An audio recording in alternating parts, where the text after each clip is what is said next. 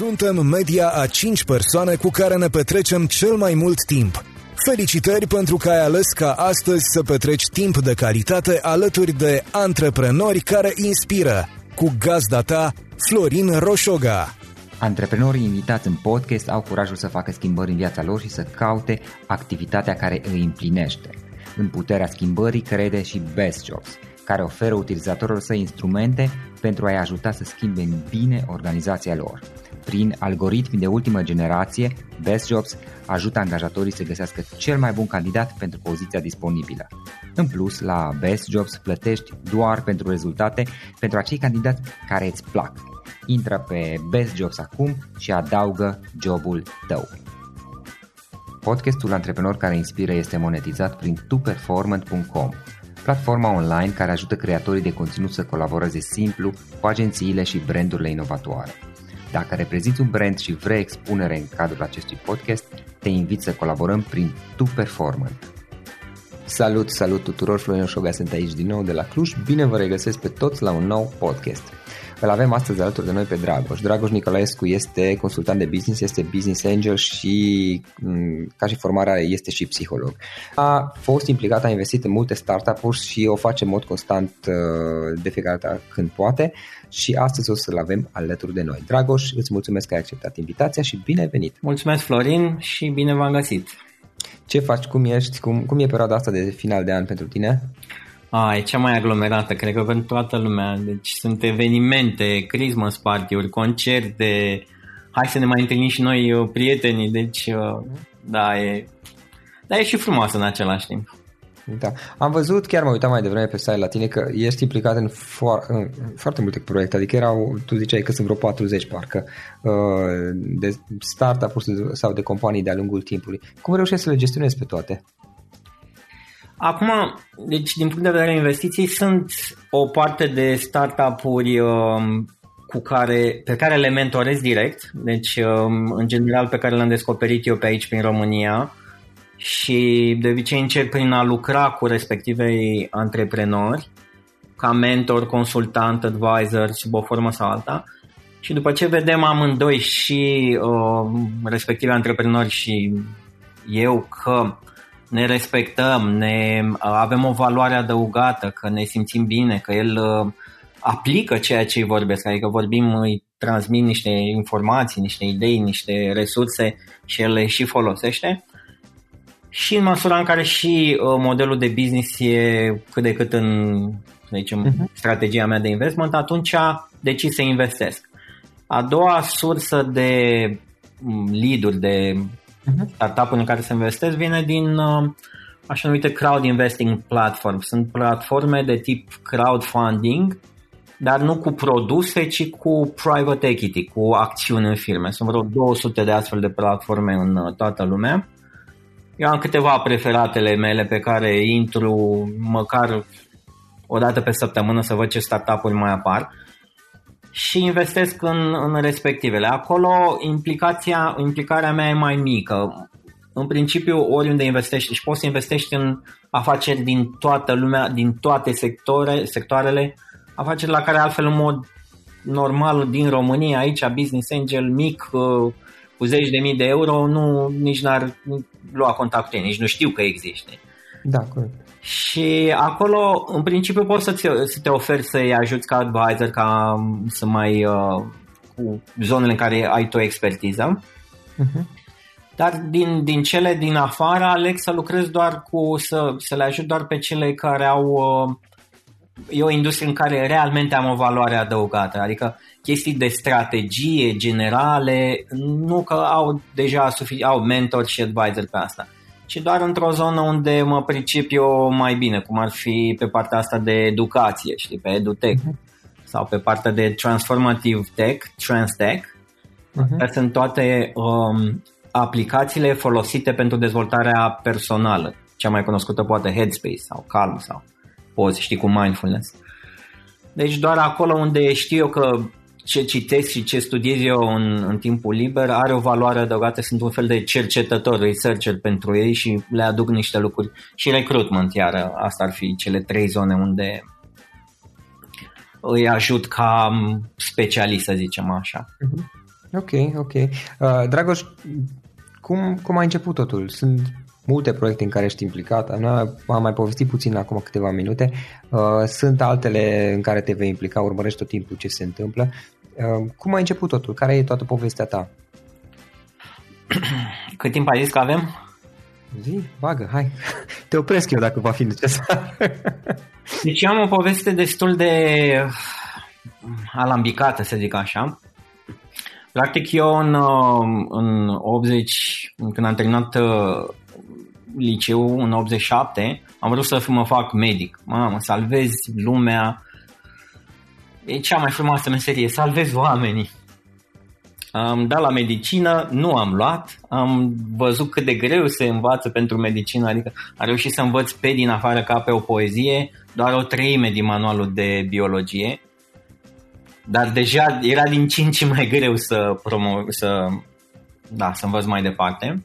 Și pe vremea aia te lua la armată. Dacă nu la la facultate, te lua la, te lua la armată. Și m-am luat în, în armată. După vreo patru luni, am avut o tentativă de sinucidere în uh, armată, deci pentru mine a fost atât de nasol acolo, încât am zis mai bine mor decât să mai stau aici. Tu erai la, la stagiul la cei care nu făcu... Fă... Eram la trupă, cum se zice, da. Da, le era nasol rău. Nu la termen redus, un an și patru luni la trupă. Da. Și mâncare puțină, deci era, am făcut-o în 87-88, exact în anii A, de Da. După patru luni uh, am, deci am făcut un fel de greva foame, am refuzat să mai mănânc. Asta cumva a declanșat o hepatită mm, o hepatită mm, cu precomă hepatică, ceva de genul mhm. ăsta. M-au internat în spital militar 40 de zile și după aia m-au lăsat acasă. E, după ce am văzut uh, cu adevărat ce înseamnă mizeria umană, am fost mai motivat ca niciodată să învăț și am învățat, deci am început mai întâi, de exemplu, cu fizica. Deci am, am învățat, deci nu aveam termodinamica de învățat, termodinamica, electricitatea și optica. Am învățat toate problemele, am rezolvat toate problemele de termodinamică, inclusiv până la, deci tot ce exista oriunde publicat, orice lucrare de termonică, după aia cu electricitatea și cu optica. Deci m-am fundat în, în studiu, fiind motivat să nu mai ajung în, în, înapoi în, în armată. Mm-hmm. Eu, în principiu, când am fost lăsat uh, la vatra, așa, um, mi s-a zis că 2 ani de zile am concediu medical și nu o să mai fiu chemat în, înapoi în armată. Și mi-am deci mi-am pus, mi-am făcut programul de învățare pentru 2 ani de zile ca să dau după aia din nou la medicină și să, să iau.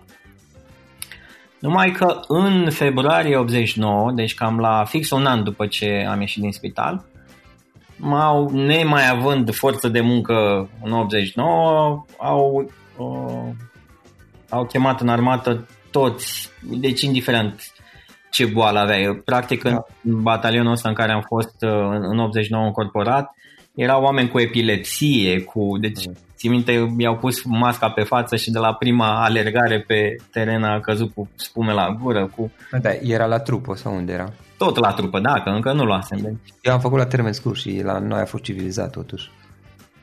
Poate că a fost și într-o zonă mai civilizată, unde am făcut eu și la trupă și în unități din asta de diribale, ziceau. Deci erau infanterii, făceam patru luni de... Da se ziceau patru luni de instructaj, astfel încât atunci când te trimita la uh, munci, să te înscrii voluntar și vesel și abia să aștept să muncești orice nu mai tot cap din unitate. Știi? Da. E, și când m-au chemat doar în februarie 89, am zis uh, mi s-au cam dărâmat așa toate, toată încrederea, toată speranța, dar am zis, băi, știu în ce iad mă duc, dar nu o să mă mai las uh, călcat în picioare și pur și simplu, nu știu, o să rezist, o să găsesc un mod să rezist. Și am intrat în, uh, în armată, m-am certat, m-am împrietenit, m-am dat bine pe lângă unul, pe lângă altul, am făcut tot ce am putut ca să, să nu trec cumva prin uh, experiența cel mai greu din perioada de biban de pufan, știi? Primele patru luni până dă primul grad.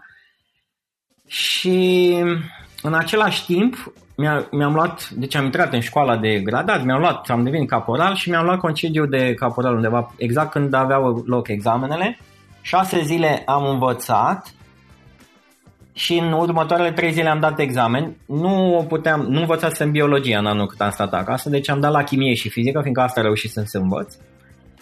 Și efectiv am reușit în șase zile să învăț cam câte un manual pe zi și am luat, uh, astfel am luat din, din, uh, din armată, am luat la Facultatea de Chimie și Fizică de la Universitatea București. În uh, iunie ne-au, sau cred că în iunie, iulie, ne-au, am aflat că am luat, ne-au dat rezultatele. Dar m-au ținut în armată până cu 5 zile înainte de începerea anului școlar, deci până uh-huh. pe 15 începea, pe 10 mi-au dat drumul. Și m-am dus la facultate, de data asta zic, băi, gata, trebuie să învăț și să nu mai ajung niciodată în, în, în zone cum au fost uh, regimentele de diribauna. Uh-huh. Și um, pe de alt, eu întream și să fiu uh, medic, dar în același timp iubeam foarte mult să lucrez cu copii, educația și fusese un profesor de fizică pe care din 10 profesori, mai mult sau mai puțin idioții, ăsta era singur care ne respecta, ne vorbea cu colega, își iubea uh, materia, problemele erau frumoase, era un om care m-a făcut să mă uit cu admirație și cu respect și cu venerație la ce înseamnă să fii profesor. Așa că atunci când am intrat la chimie și fizică am zis, hm, vreau să devin uh, profesor. Ce poate să fie mai frumos? Mai, a, medicul lucrează cu bolnavi să stau toată viața între bolnavi, unde mi-a fost mintea. Vreau să salvez? Da, pot să salvez, dar uh, lucrând cu copii și stau toată viața între copii. Ce poate să fie mai frumos decât să stai toată ziua cu copii? Deci noua mea vocație a devenit uh, să fiu profesor. Și în timpul facultății am uh, făcut Acum neavând nici foarte mulți bani, fiind destul de sărac, în timpul facultății am făcut orice meserie, orice puteam să fac ca să mai câștig un ban de la, nu știu, anticariat, traduceam, publicam, era în ghid turistic, oriunde zicea cineva care are nevoie de, de cineva și plătea pentru asta, mă duceam. Am făcut și pedagogia Waldorf, fiindcă mi-am dat seama că felul în care curicula de stat și pedagogia de stat uh, îți impunea să lucrezi ca profesor, te făcea să nu-ți mai placă nici materia și nici relația cu copiii și am căutat o variantă alternativă în pedagogiile alternative. Și am terminat eu facultatea printre, nu știu, primii 20 cu note foarte mari. Și când am văzut că primesc repartiție la naiba în praznic și că salariul era undeva pe la 100 de dolari, mi-am dat seama că îmi place mie să salvez lumea, dar ar trebui să încep cu mine și cu familia mea. Pe mine sărăcia m-a, și mai ales sărăcia din ultimii 10 ani din comunism, m-a afectat. Nu n-am fost un sărac, un Gandhi care uh-huh. renunță la toate. M-am simțit un copil uh, umilit care, nu știu, copii de francezi din Craiova, eu sunt din Craiova, uh-huh. la uh, fabrica, la Olsita acolo și ei se jucau și aveau lucruri care noi nici nu imaginam și noi copiii de români mergeam pe la gunoaie și luam, uh, nu știu, uh, ambalajele care le aruncau și le miroseau și ia uite, ăsta miroase ciocolată, ia uite, nu știu. Sau, de exemplu, se juca un, un, un copil în asta cu Că pe atunci unii aveau acces la diferite lucruri din diferite moduri, știi? Cu o mașină metalică, știi? Uh-huh. Și ne-a lăsat pe, și pe noi și noi eram vreo 10 sărmani pe acolo care ne uităm, mamă, o mașiniță metalică, n-am văzut în viața noastră, știi? Uh-huh. Și ne-a lăsat să ne jucăm 10 secunde pe numărate fiecare cu ea, știi? Și după aia n-am mai văzut. Așa că, apropo, când am avut, uh, după 20-30 de ani, când am avut primul meu copil, i-am cumpărat, cred că, aproape o mie de mașinuțe meca- metalice din astea mici. Bine, nu lui mie, dar sub pretextul că el lui. Da. Da, și deci după ce am terminat facultatea am zis, păi, deci idealurile sunt bune, dar mor de foame și eu nu vreau să mor nici eu și nici copiii să să se simtă așa cum am simțit eu, umilit fiindcă sunt sărac și trebuie să încep să câștig bani și ce mi-am zis eu, lasă idealurile deoparte, educația să ajut, să contribui, să ai impact, mai întâi hai să facem bani, mai întâi să am grijă de mine și de familia mea și după aia tractare și după aia o să am grijă, nu știu, mi-am propus așa, tractare până la 40 de ani, merg în orice meserie, fiindcă scopul meu era să câștig cât pot și la 40-50 de ani să ies la pensie și să fac ce vreau, să fiu cumva liber, să fac ce vreau, știi? Chiar dacă, cum ar fi să, să fac o școală vală sau un orfelinat sau orice, gratis, să am bani cu care să-l, să-l fac. Noi acum vorbim de anii 95, antreprenoriatul însemna atunci bișniță, nu între business, era bișnița care o făceau unii și alții, adică nu știam de antreprenor. A lucra într-o corporație americană era visul uh, oricărui student. Mamă, să lucrez de corporație americană. McDonald's, am stat la McDonald's la coadă sute de persoane. Coca-Cola era libertate, am luptat, ne-am dat viața la... Deci eram destul de prostuți așa și spălați la creier în perioada respectivă.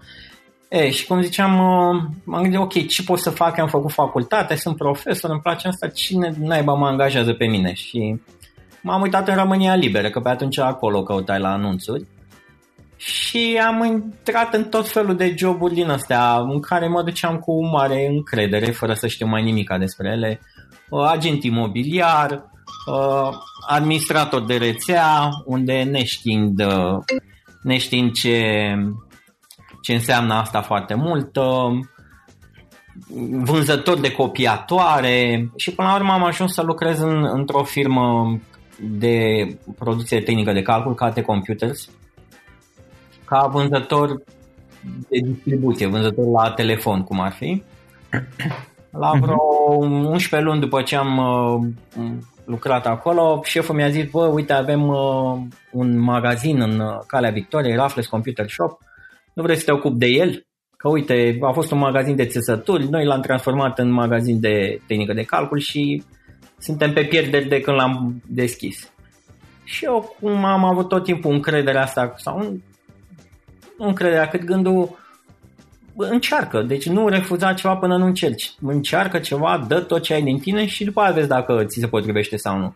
Nu poți așa stând la rece și analizând să-ți dai seama dacă ești bun de ceva.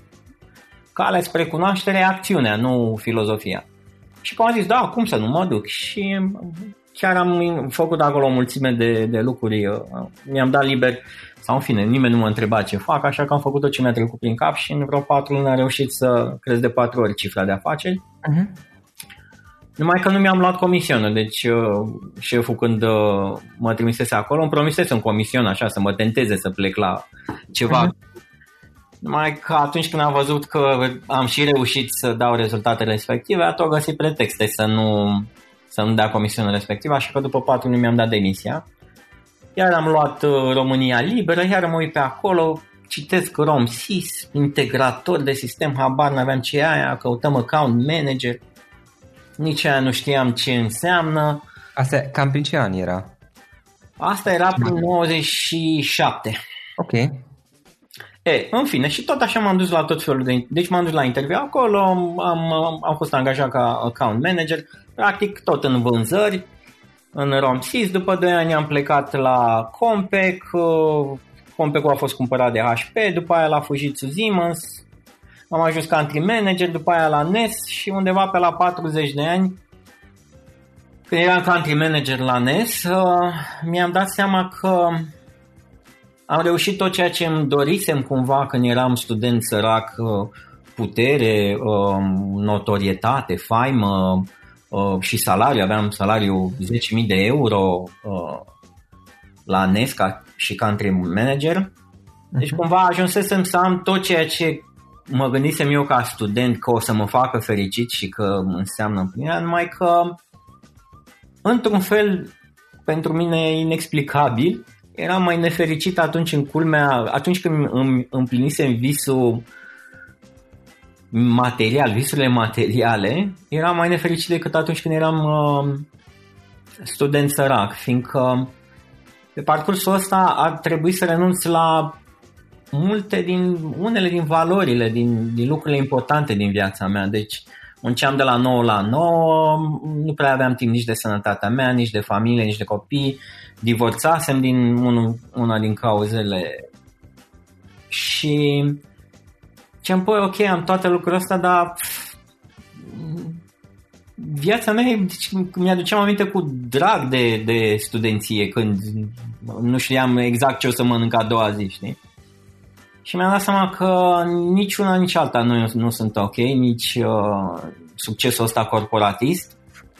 Așa că mi-am dat demisia și am zis, uh, nu, I have to find something else. Trebuie să găsesc uh, această ocupație. Deci la 40 de ani am, încă o dată am început să fac un downshifting și să un fel de reconversie profesională, să caut ce ocupație îmi permite mie să am și un trai de viață decent. Deci 10.000 de euro uh, se cheltuiau cum să zic, îi câștigi greu și după aia e liber doar sâmbătă și duminică, cumpăram tot felul de lucruri de care nu aveam nevoie, știi?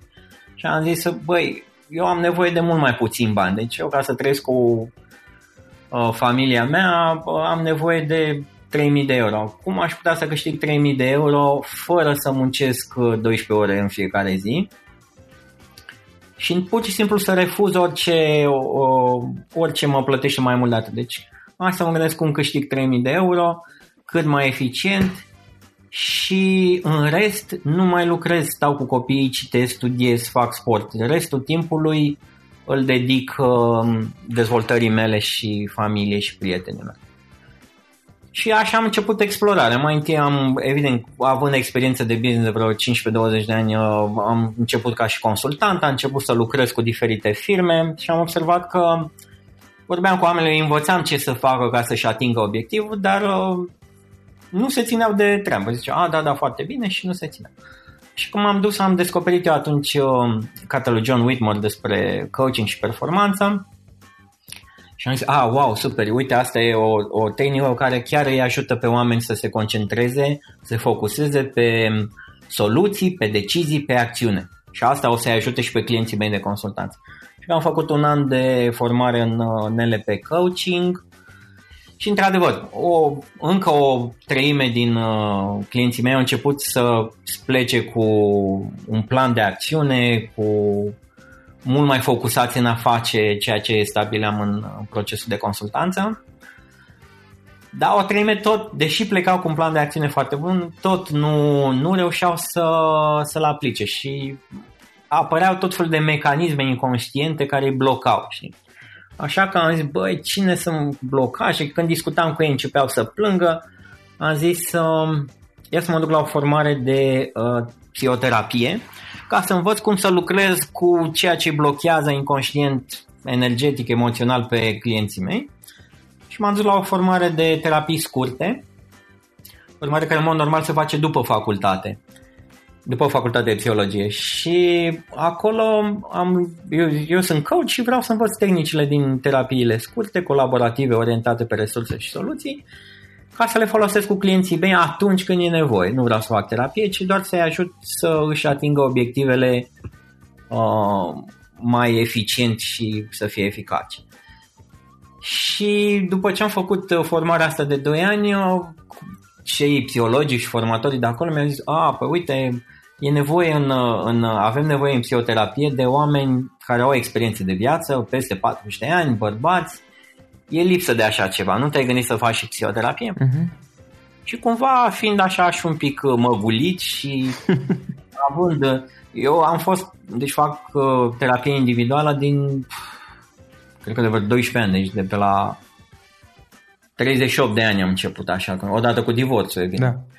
Și am zis, băi, să fiu și eu psihoterapeut, adică când te duci tu în terapia ta, ești uh, cel mic care nu știe și învață tot timpul de la celălalt, știi? Am zis, wow, să am și o poziție asta de autoritate și cumva așa uh, mi s-a părut uh, interesant. Așa că am făcut și facultatea de psihologie, că pentru a fi un psihoterapeut uh, acreditat trebuie să faci facultatea de psihologie. Am făcut și facultatea de psihologie, în paralel cu consultanța și cu business și cu startup-urile și investmenturile, la zi am făcut-o. În 2011-2014, uh, în facultățile noastre, încă trebuia să mă duc să ne notăm cursurile facultate privată. Uh-huh. Nu-i dau nume că nu merită nici eu anti-recomandare. Mergeam la cursuri ca să ne luăm cursurile, deci da. o porcărie de facultate, ca să zic așa. Erau, totuși erau erau doi profesori foarte, deci, proști, la vreo patru profesori suportabili și doi profesori excepționali. Așa că am avut mai mult grijă de interacțiunea cu cei excepționali. Tot ai întâlnit doi excepționali, din, la fel cum era cel de fizică, parcă ziceai. Da, acolo a fost unul din, unul din 10, aici au fost totuși doi din nou. Da. Da, eu vreau neapărat să termin facultatea, așa că ce nu înțelegem de acolo studiam acasă și am terminat iară facultatea printre primii, că sunt și competitiv și îmi place să fiu printre primii, așa. Și m-am dus după aia la încă două, trei, uh, încă două formări în psihoterapie și mi-am dat seama că în principiu mie nu-mi place să fiu psihoterapeut, adică mie îmi place tot ceea ce făceam înainte, să lucrez cu oameni care vor să-și optimizeze viața, oameni care vor să obțină, sunt bine și vor mai bine, nu oameni care sunt în, într-o tulburare profundă a vieții lor, o depresie majoră, o criză de anxietate, tulburări de personalitate, în care sunt într-o stare proastă și cu greu și cu mult efort ajung într-o stare acceptabilă înseamnă că mie tot ce făceam înainte îmi place, așa că nu m-am mai făcut psihoterapeut, ca să zic așa. Dar cumva tot ce am învățat în, în tot parcursul ăsta, deci de la cum am 49 de ani, deci aproape 30 de ani, um, le folosesc în interacțiunea cu clienții mei, în uh, consultanța pe care o oferă clienților și firmelor cu care lucrez. Uh, tot ce am învățat de la sales, marketing, business, uh, psihologie, tot ce am trăit cumva se găsește într-o formă sau alta în, în ceea ce lucrez. Așa că din punct de vedere al ce sunt eu acum, nici nici acum, nici aproape la 50 de ani nu știu exact ce sunt și ce vreau să fiu. Dar mi-am dat seama că e mai important nu exact ce fac, sunt profesor, doctor, inginer, whatever, cât este mult mai important în viață cum faci, cum faci ceea ce faci, cu libertate, cu autonomie, cu respect, cu iubire, cu plăcere și cu cine faci. Te referi la valorile ta, la un fel de valori, nu? Da, asta cum, cumva și față de și pentru oameni care vin, uh, eu îmi caut vocația, nu știu ce să, ce să fac în viață, ce, cărei carieri să-mi dedic uh, viața, încerc să le, să le spun că chiar poate nu contează exact, n-ai de unde să știi până nu încerci. Eu, să mă fac, uh, nu știu, programator sau marketing sau asta. Nu pot să știi, fiindcă sunt tot trecutul tău, nimic din trecutul tău și din trecutul părinților tale nu spune cum va fi să fii content marketing da. într-o firmă de aici încolo. Sunt chestii de viitor da.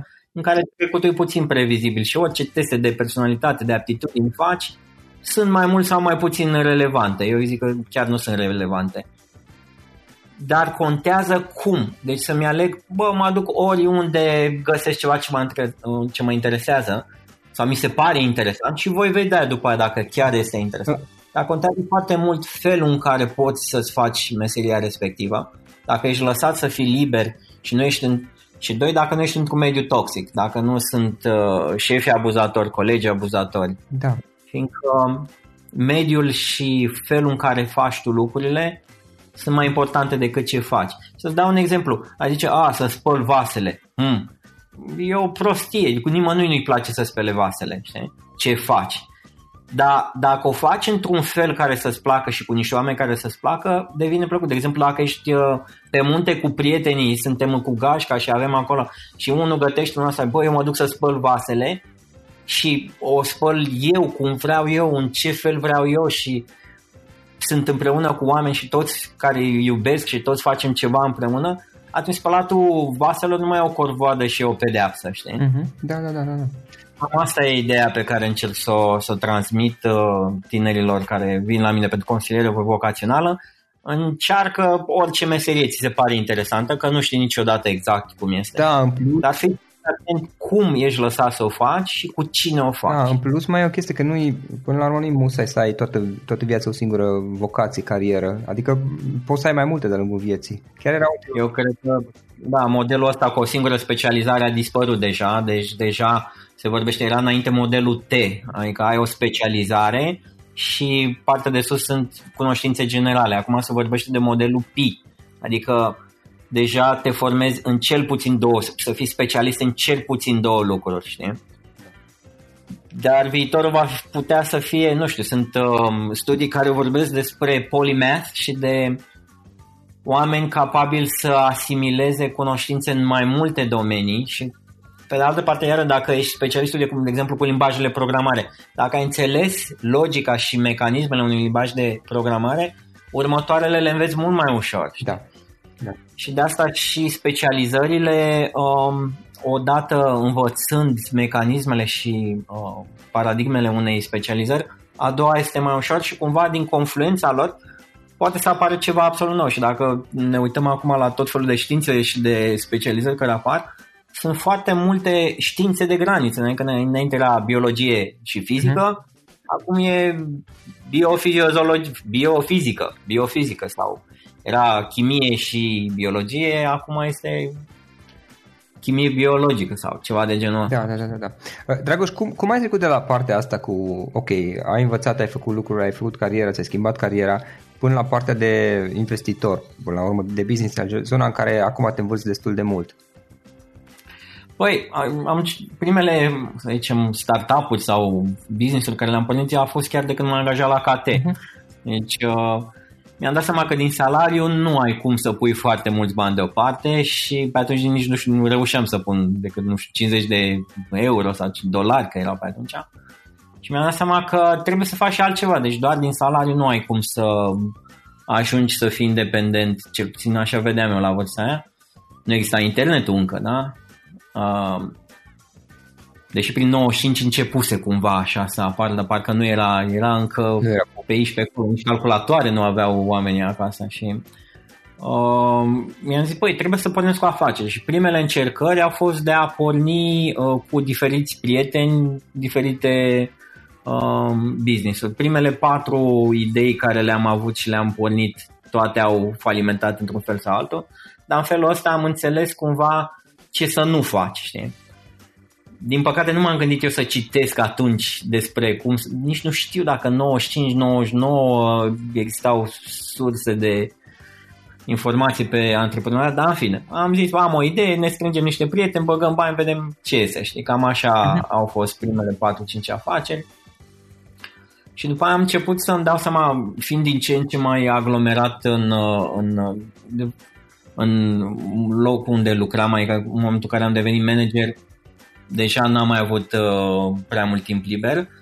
Am zis, ok, nu pot eu să mă implic într-un business, atunci pot să fiu un investitor în business mm-hmm. și să vin cu un pic de know-how și am tot căutat să investesc în, uh, în, alte, uh, în alți antreprenori cu ideile lor. Știi? Și o să dau numai niște bani, 10.000, 20.000, 5.000, adică nu sume mari. Mm-hmm. Nici măcar cât o garsonieră. Deci sume mici cât să pornești un, de la idee la prima la primul magazin, la primul produs, așa. Și nici ele nu au mers, fiindcă nici acolo nu mă pricepeam. Și tot așa, uh, să zic că primele investiții mai, mai serioase abia după ce am plecat din lumea corporatistă și am început să mă gândesc mai serios, lucrând cu, cu diferite firme, cu diferiți uh, clienți am zis, a, uite, de asta îmi place, aici aș vrea să investesc și să-l ajut și cu bani, dar mai întâi am avut o relație. Și undeva prin 2013-2014 am zis, băi, am început să citez despre Lean Startup, despre Angel Investing și am zis, băi, uite, chiar, chiar ar putea să fie o sursă de venit uh, quasi pasiv, ca să zic așa, că în general mentorez o oră sau două ore pe lună uh, un startup. Uh-huh. Și am început să mă ocup mai serios, deci de prin 2000, deci în 13-14 cam așa, și să caut în mod activ. M-am uh, dus la orice conferință avea nevoie de un speaker pe Lean Startup, asta fi metodologia de de a porni un startup minimizând costurile și riscurile, deci în momentul de față e standardul de fapt în uh, ce înseamnă tech startup din, uh, din lumea civilizată.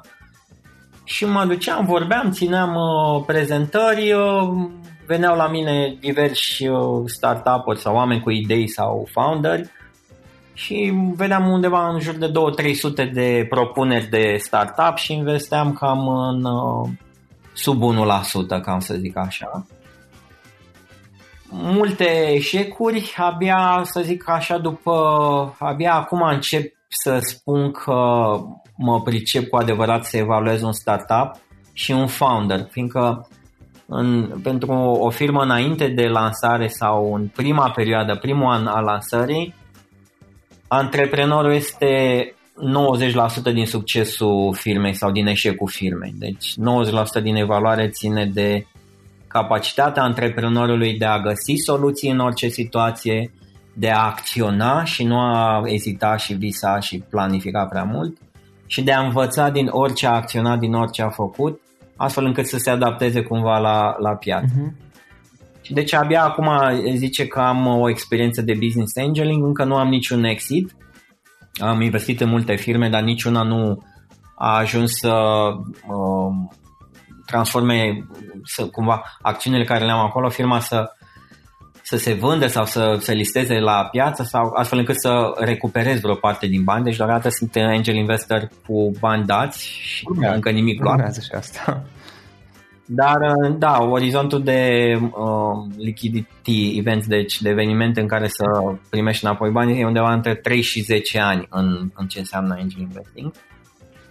La altă parte îmi și place domeniul ăsta, adică e un fel de, sunt și un fel de profesor și un fel de consultant și un fel de boss de închiriat, de manager, că business angelul cumva founderii îl folosește și ca accountability, să, să se angajeze în fața cuiva, fiindcă altfel ești tu singur șef peste toate și unii sunt disciplinați, unii sunt mai puțin disciplinați, dar având încă cineva cu care să zic, uite mă angajez să fac lucrurile astea, pe o mare parte din ei îi, îi ajută să facă mai mult ceea ce își da, doresc. Îi responsabilizează.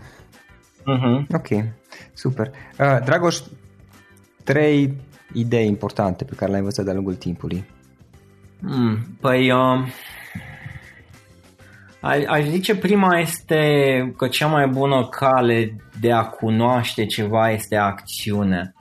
Adică asta, de exemplu, uite și în MVP, vin în MVP, în Lean Startup, vin oamenii și mă întreabă, oh, oare eu am o idee, oare o să am succes și o să-mi placă și o să fiu fericit și o să schimb lumea și o să fac și bani cu asta?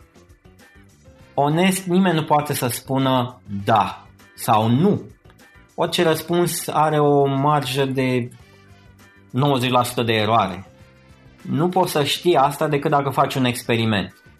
Adică mă pot, uite, pot să dau un test de personalitate, să zic, a, uite, ai tipul ăsta de personalitate, uh, nu ai personalitate de antreprenor. Dar sunt oameni cu defecte, cu, uh, cu dislexie, cu incapacitate de a citi, cu defecte uh, fizice și mentale, cu tulburări de personalitate, uh, Steve Jobs, nu?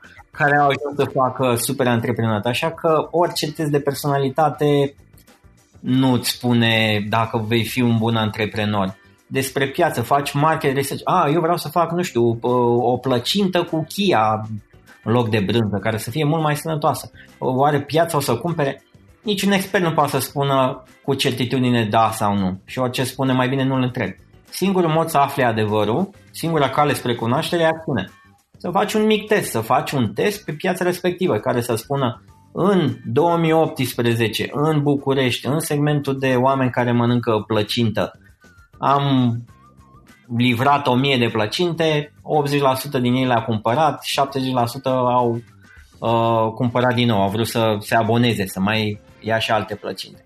Deci doar făcând un experiment, și asta înseamnă acțiune, poți să afli concret dacă există cineva care își dorește ce ai tu de vânzare la un preț mai mare decât costul tău de producție. Uh-huh.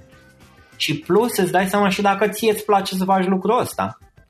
Oare mi-ar plăcea să fiu nu știi până când o să fiu în uh, papucii respectiv, știi, în, în jobul respectiv, în poziția respectivă. Deci asta ar fi primul calea spre cunoaștere prin acțiune. Te întreb oare, oare o să-mi placă asta, oare o să mă descurc la asta? Nu știu. Dar știu că dacă încerci, dacă faci un mic experiment pe 30-60 de zile în care îți stabilești, uite, o să încerc asta, o să măsor satisfacția mea și reușita mea în felul respectiv, și adaptez ce, ce măsor și ce fac în funcție de ceea ce măsor, mantra din Lean Startup e Build, Measure, Learn. Uh-huh. Dacă faci un astfel de experiment, o să afli cu adevărat ceva despre tine și despre ceea ce vrei să faci. În aproape orice, orice domeniu se aplică principiul ăsta. Cale spre cunoaștere acțiune, inclusiv în recruitment. Oh, vreau să angajez un bun vânzător și nu știu ce. Oh, experiența lui. Experiența lui e mai mult sau mai puțin relevantă, fiindcă îl poate să experiență, dar să nu mai fie motivat să lucreze. Profilul de personalitate. Iar sunt vânzători cu orice fel de profil de personalitate. Uh, recomandările, pot să fie adevărate sau nu, trecutul poate să fie relevant sau nu. El poate, poate să angajeze un om care nu are pic de experiență și care poate are un profil de personalitate nepotrivit și să ajungă să fie unul dintre cei mai buni vânzători. Uite, uh, Tim Ferris are tulburare de uh, personalitate border, uh, nu border. Uh, da, are ceva, nu știu. Uh, bipolar, e bipolar. Dar el tocmai tulburarea asta în mod normal și nu l-ai angajat nicăieri, știi? Păi, stai un pic, că omul ăsta odată la, din când în când are o etapă, are o, un episod uh, maniacal în care nu doarme două săptămâni și unul depresiv în care își taie venele. Nimeni nu l-ar angaja nimic. Și totuși, da. Tocmai tulburarea asta, știi, nimeni nu l-ar angaja. Asta e, spune și despre sistemele de recrutment. Da. Și totul Tim Ferriss a influențat atâția oameni și are o viață atât de frumoasă și el dădea un interviu și zicea eu pe mine tocmai boala mea m-a motivat să fac lucrurile astea ca să supraviețuiesc. Dedicându-mi viața explorării diferitelor uh, um, competențe, experimente și să îi ajut pe oameni să învăț, asta m-a ajutat să fac fața tentativelor de switch. Uh-huh. Și la fel, deci revenind la recruitment, eu zic că 90% din, din industria asta vinde lucruri inutile, iar eu îmi învăț uh, clienții, ok, cum poți să afli, deci nici nu mă interesează ce CV ai, ce experiență, ce nu știu ce. Fac un test cu tine ca... Um, încep cu un test, un MVP. Caut un vânzător. Ok. Scriu, pun un anunț, caut cel mai bun vânzător pentru noi care facem asta și oamenilor le dau din start un mic test ca să-i verific. Um, aflăm toate informațiile, nu știu, găsește care ar fi 10 clienți potențial pentru, uite, ce scriem noi pe site că facem aflăm toate informațiile de la dintr-unul din uh, astfel de uh, lead toate informațiile care consider tu că sunt relevante ca să intrăm în legătură cu ei. Uh, intră în legătură cu ei, găsește, reușește să obție o întâlnire cu unul din cei 10, știi? Deci mici teste de genul ăsta care mi arată deja dacă el e în stare să facă respectivul lucru. Și uite cum în loc să văd 100 de 300 de CV-uri, doar cei 5-6 care răspund la un astfel de provocare, doar cu aia mă întâlnesc la interviu și doar la ei mă uit la CV și ce au făcut și mhm. aleg dintre ei ce mai mult. Deci cea mai bună cale spre cunoaștere este acțiunea și se aplică în orice okay. domeniu. A doua, a doua idee ar fi uh, never give up, dar, deci nu te da bătut, când ai un obiectiv care e pozitiv și important pentru tine, perseverează înspre obiectivul respectiv, dar perseverează într-un mod creativ. Continuă să vrei să ajungi la obiectivul, să fii fericit, să fii, ai o familie, să îți crești copilul într-un mediu sănătos, să ai grijă de el, să, nu știu, să ai șase pachetele pe, pe abdomen. Continuă spre obiectivul tău, dar în mod creativ perseverează, dar nu în același fel, nu rămân, rămânând blocat într-o singură strategie de a atinge adică să nu fii încrâncenat. Sau în ce sens? Să fii încrâncenat, dar... Să, nu, uh, zicea, să nu fii încrâncenat, uh, mă gândeam. Adică să nu fii să nu consumi o cantitate uriașă de resurse.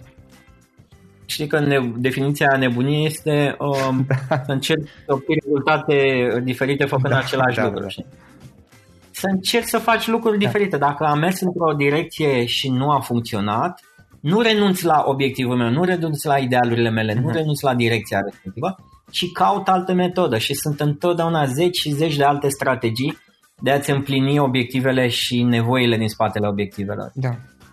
Deci asta ar fi al doilea lucru, perseverează în mod creativ. Și a, al treilea lucru este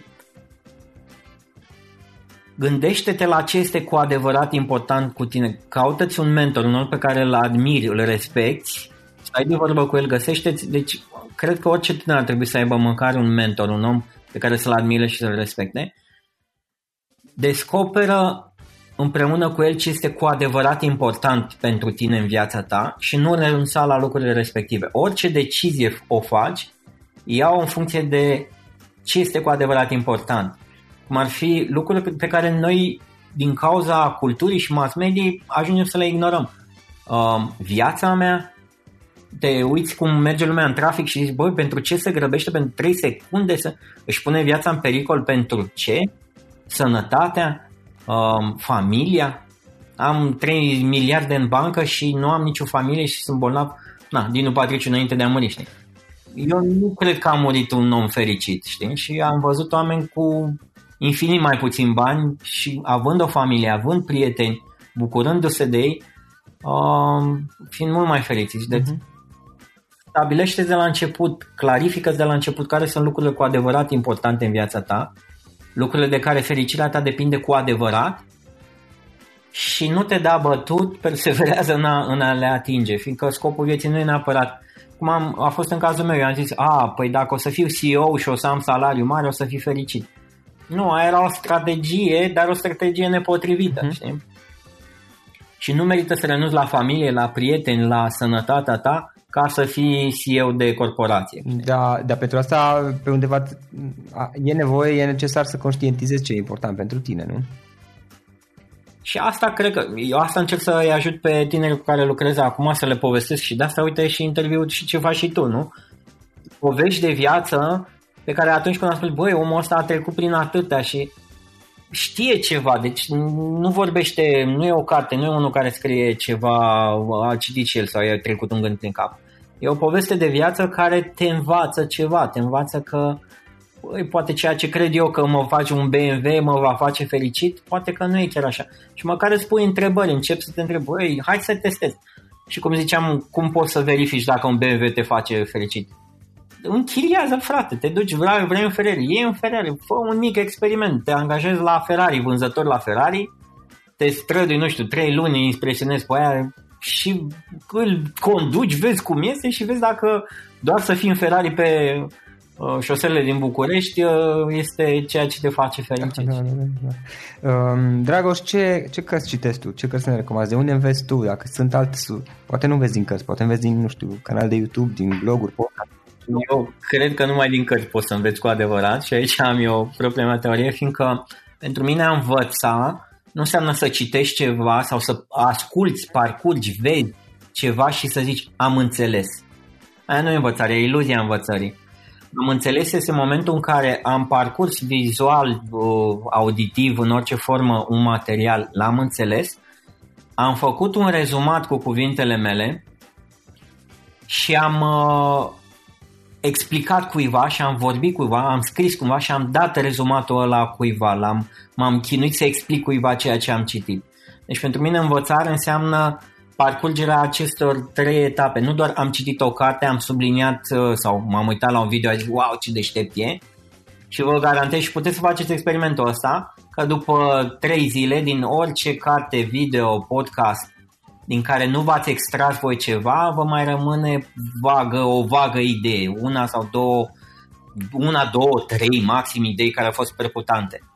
Dar dacă faceți și exercițiul aprofundat de învățare și să luați o carte sau un material și să vă scoateți cu cuvintele voi care sunt lucrurile reformulate, deci nu citate, reformulate cu cuvintele mele, care chiar uh, rezonează pentru mine și după aceea să te duci să explici cuiva fără să te uiți, fără să citești de pe hârtie, băi, fii atent, uite, am auzit podcastul ăsta lui Florin Roșoga și cu tipul ăla Drago și uite, una, două, trei, patru chestii care m-au impresionat. E, atunci o să vezi că după prima repetare deja cantitatea de informație reținute undeva pe la 70-80% și că dacă continui să le explici la încă 3, 4, 5 persoane, nu o să mai uiți toată viața lui respectivele lucruri. Deci, ca să răspund așa, contează poate mai puțin că e carte, că e video, că e podcast.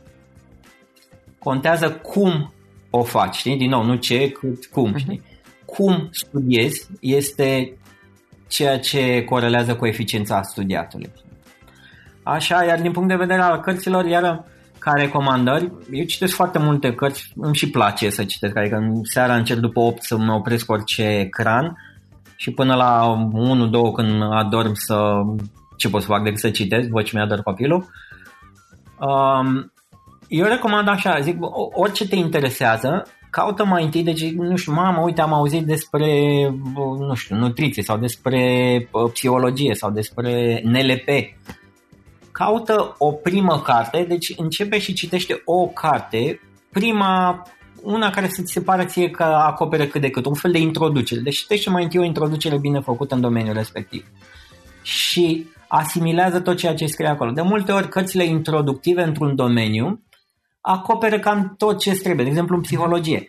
Sunt zeci de mii de cărți de psihologie din ce în ce mai multe um, specialități, da? Există un manual chiar publicat în română de introducere în uh, psihologie, are vreo 600 de pagini și băi, dacă citești ăla, s-ar putea să știi mai mult decât uh, 80% din studenții care termină o facultate și care nu studiază cu adevărat, ci doar iau examene. Dacă o citești și o studiezi, s-ar putea să știi mai mult decât dintr-o facultate. Uh-huh. Deci începe cu o carte introductivă în subiectul care te interesează și, apropo, începe să citești în ce te interesează. Dacă nu te interesează un subiect, nu citi. Dacă te interesează, a, nu știu, cum o fi, nu știu, sculptura în lemn. Ia o carte introductivă de sculptură de lemn și citește-o pe aia de la cap la coadă și extrage din ea. Și cite, cam asta ar fi recomandarea mea. Citește, nu-ți recomand eu o carte. Okay. Citește o carte introductivă în ceva ce te interesează cu adevărat, dar studiază. Ca să fii în stare după ce ai, cum se fac cocktailuri, orice, ca să fii în stare după aia să poți să vorbești și să experimentezi, să vorbești cu interes într-o discuție, într-o prezentare, oriunde, băi, ce înseamnă să faci cocktailuri? Ce, ce e aia cu cocktailurile? Uh-huh. Ce sunt astea? De ce? Știi? Da. Cam asta în da, da, da. Dragos, ce, ce instrumente folosești tu? Sau dacă sunt anumite aplicații, servicii, cum te organizezi? Uh, folosesc foarte puțin. Deci eu folosesc calendarul și Notes uh-huh. pe iPhone, unde tot ce cercetez, tot ce îmi place, îmi extrag în Notes cu diferite, deci am spre o mie de notes pe research, pe diferite subiecte, idei, tot, totul le am în notes și calendarul unde îmi pun în agenda tot ceea ce fac. Deci astea sunt, uh, să zicem, două instrumente pe care le folosesc pentru productivitate. Adică am observat că și încerc să folosesc cât mai puțin tech și să îmi antrenez cât mai mult capacitatea mea mentală. De exemplu, să dimineața mă gândesc, ok, ce voi face toată ziua asta, care este programul și să-mi pun în minte, în, așa să-mi creez un fel de ceas interior pentru ceea ce urmează să fac, când urmează să fac și să-mi aduc eu aminte și să am și starea potrivită.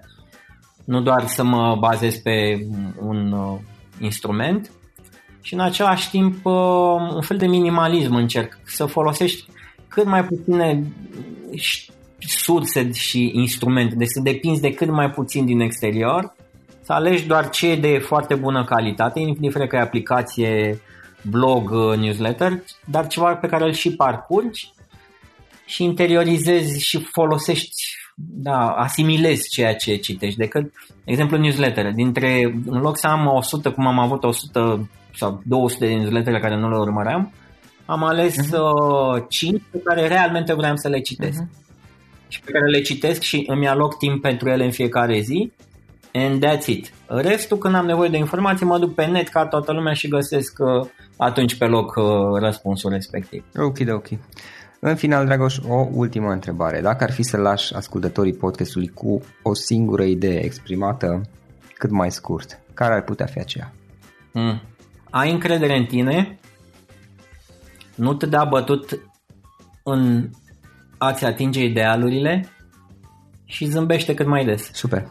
Dragoș, îți mulțumesc foarte mult pentru toată discuția, super interesantă, se și vede din punctul meu de vedere experiența. Sunt multe lucruri foarte, foarte interesante și care cred că vor fi utile ascultătorilor. Încă o dată mulțumesc. Și eu mulțumesc, Florin.